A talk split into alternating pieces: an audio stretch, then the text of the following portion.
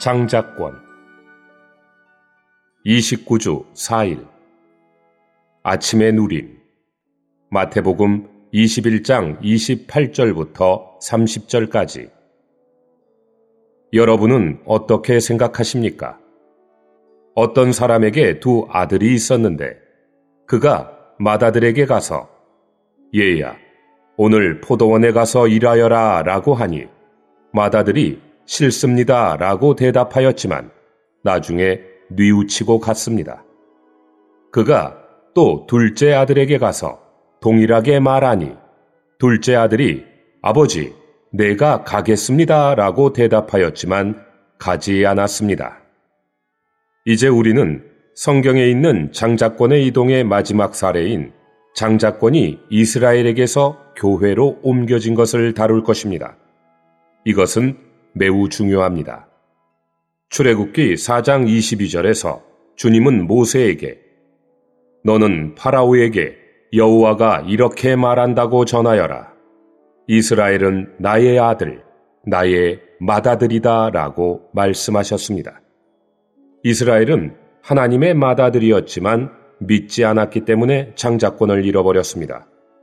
누가복음 15장에 의하면 주님은 그분의 사역의 초기에 여전히 바리새인들로 대표된 이스라엘을 맏아들로 여기시고 세리와 죄인들을 작은 아들로 여기셨습니다. 그러나 누가복음 15장에 있는 누림에 따르면 바로 작은 아들이 장자권을 받았는데 이것은 작은 아들이 그리스도를 의미하는 살진 송아지를 누렸기 때문입니다. 이것은 장자권의 이동을 가리킵니다. 이것에 의해 우리는 바리새인들은 그리스도에 대한 누림을 잃었지만 회개한 세리와 죄인들은 이 누림을 얻었음을 봅니다.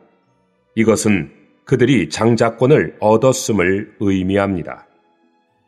오늘의 읽을 말씀 마태복음 21장에서 주님은 그분의 사역의 끝 무렵에 교회를 구성하는 회개한 세리들과 창녀들과 죄인들이 맏아들이고 이스라엘을 대표하는 믿지 않는 바리새인들이 작은 아들임을 말씀하셨습니다. 마태복음 21장 32절은 왜냐하면 요한이 여러분에게 의의 길로 왔지만 여러분은 그를 믿지 않았고 세리들과 창녀들은 믿었기 때문입니다. 그런데 여러분은 그것을 보고 나중에도 뉘우치지 않고 그를 믿지 않았습니다. 라고 말합니다.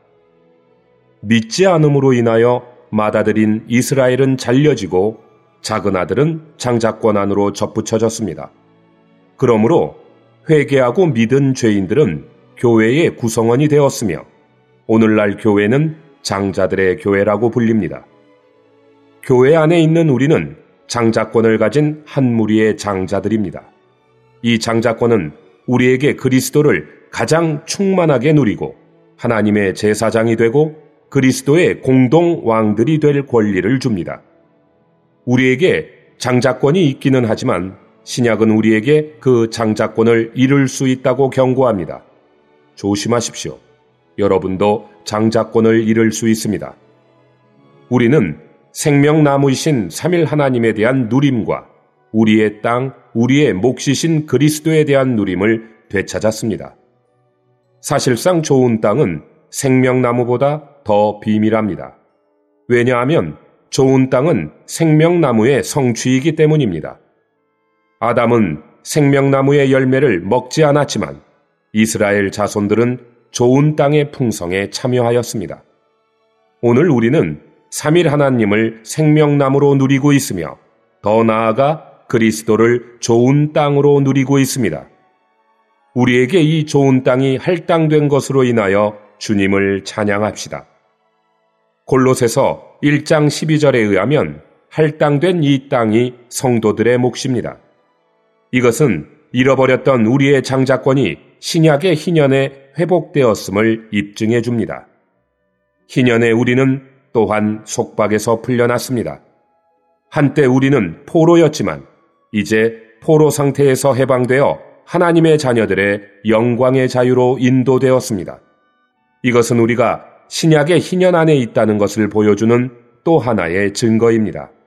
레위기 25장에 의하면 모든 사람은 희년에 그 원래의 상태로 회복되었습니다.